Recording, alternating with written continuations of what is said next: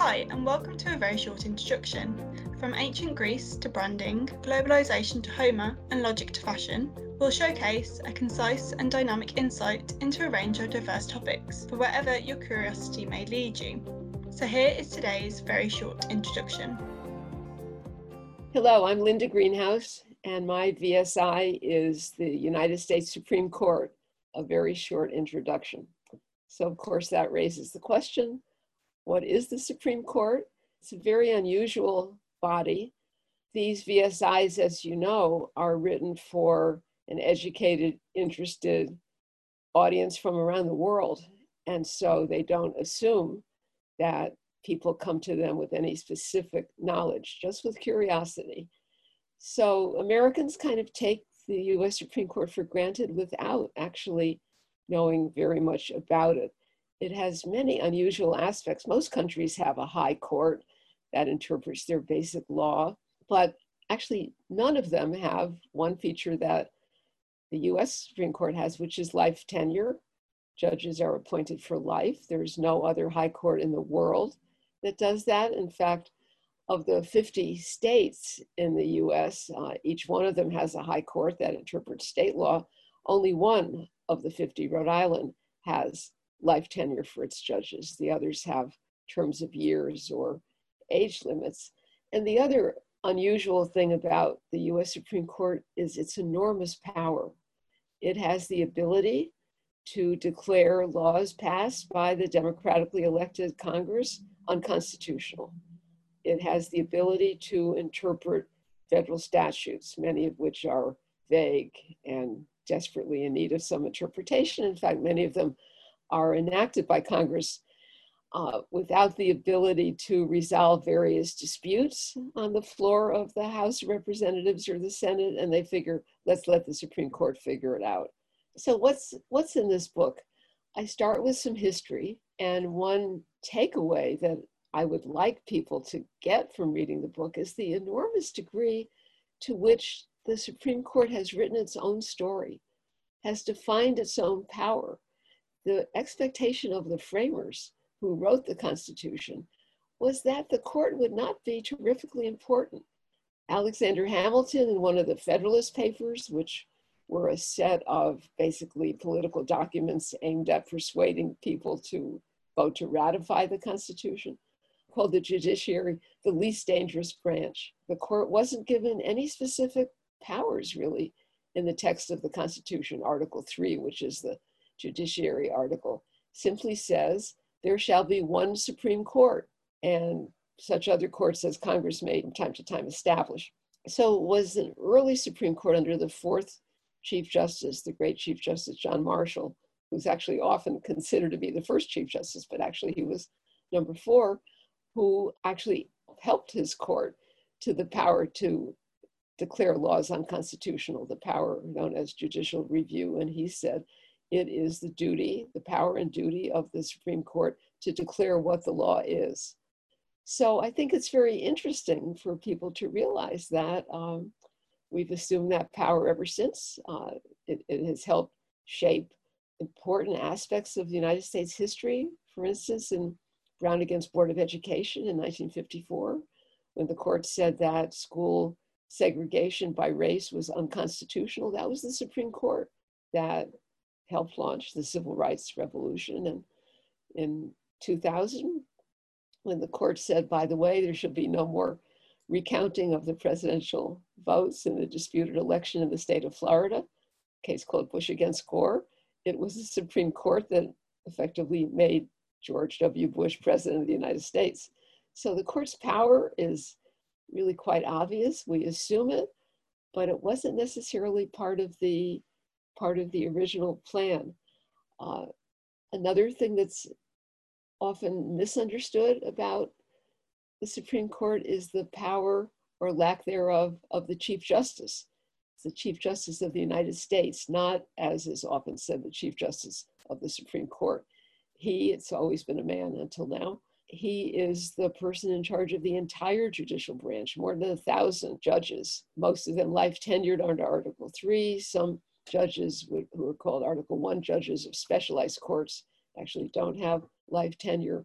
but there's nothing in the Constitution that really defines the Chief Justice's role, except for one rather odd little difference. The Chief Justice, the Constitution provides, shall preside over the Senate trial of the impeachment of a president. The impeachment of a president. So the American public was treated to seeing Chief Justice John Roberts sit in the Senate presiding over the Senate trial of the impeachment of Donald Trump. Of course, that led to his acquittal.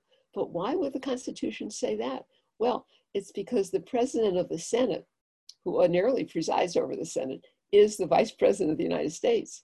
So if the president is being impeached, the vice president would become president. So that is a little bit of a conflict of interest. And so the framers thought that through and told the Chief Justice to, well, I was about to say walk across the street, because today the Supreme Court is across the street from the U S Capitol. But in the early days, once the government moved from Philadelphia to Washington, D C, the Supreme Court met in the Capitol in what now is called the old Supreme Court chamber. It's actually a beautiful space that's maintained as a museum.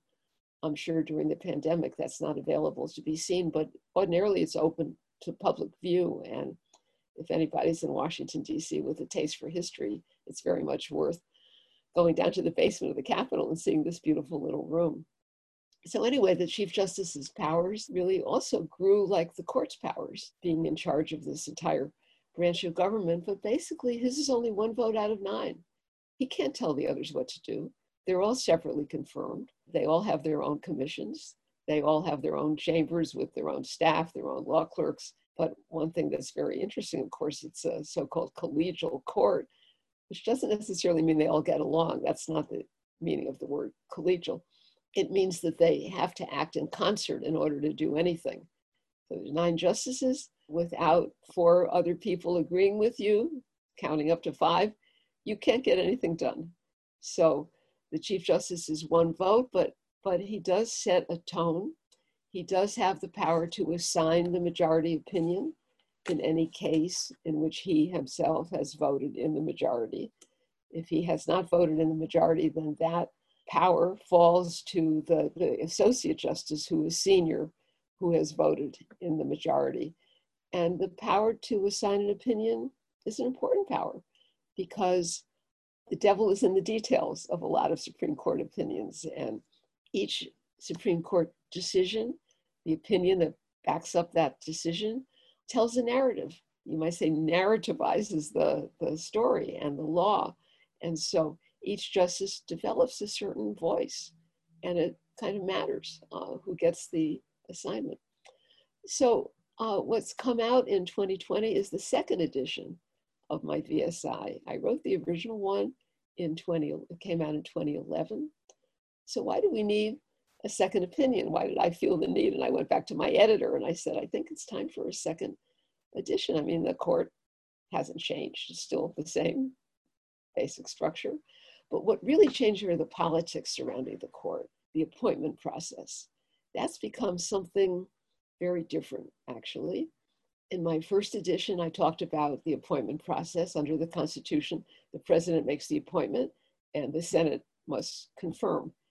And what I said then, and what I always believed to be true, is that as long as the president, no matter what the president's party, no matter what the majority in the Senate, as long as the president makes the nomination, that's sort of within the bounds of the existing ideological consensus in the country. That nominee is going to chances are high that nominee is going to get confirmed. That changed. That really changed as the polarized American politics changed, and we've had real shoot 'em up showdowns in the Senate over presidential nominations, not only in the Trump era, but starting in the Obama era. President Obama made two nominations to the Supreme Court, Sonia Sotomayor and Elena Kagan. Two very highly qualified women. Neither of them was particularly ideological, and the great majority of Republicans voted against them, voted to deny their confirmation under marching orders from the Senate Republican leader, Mitch McConnell, uh, who basically had, had publicly said that his desire was to deprive President Obama of accomplishing anything. So in first edition of my book, obviously the name Mitch McConnell will not be found in the index, but in the second edition, I tell the story of what's become of the nomination process. And I'll just close with one more observation about the court that I think is quite significant. Today, for the first time in certainly modern American history, the polarization on the court maps completely onto the political polarization in the country. And what I mean is this. We have basically five conservative justices. We have four basically liberal justices. The five were all appointed by Republican presidents. The four were all appointed by Democratic presidents. There's no crossover. And throughout our history, there have been crossovers, some of them very famous. Chief Justice Earl Warren, the famous, um, very liberal Chief Justice in the nineteen fifties and nineteen sixties, was named to the court by President Dwight Eisenhower, a Republican, basically to get Earl Warren out of Republican politics as a potential competitor. He had been very, he had been governor of California, very active in politics. And uh, President Eisenhower is said to have said, this may be apocryphal, "I've only made two mistakes in my political career, and they're both sitting on the Supreme Court." And they were two of his appointees, Chief Justice Warren and Justice William Brennan, who was even more liberal than Chief Justice Warren and had been appointed because he was a Northeastern Catholic from New Jersey, and President Eisenhower was trying to appeal to the Catholic vote. So the Supreme Court has never been out of politics, but these days it's directly in the political foresight, the political sights of the American public, and what that means for the court as an institution, what that means for our politics, is an unfolding story that's outside the bounds of my, of my little V S I. Thank you.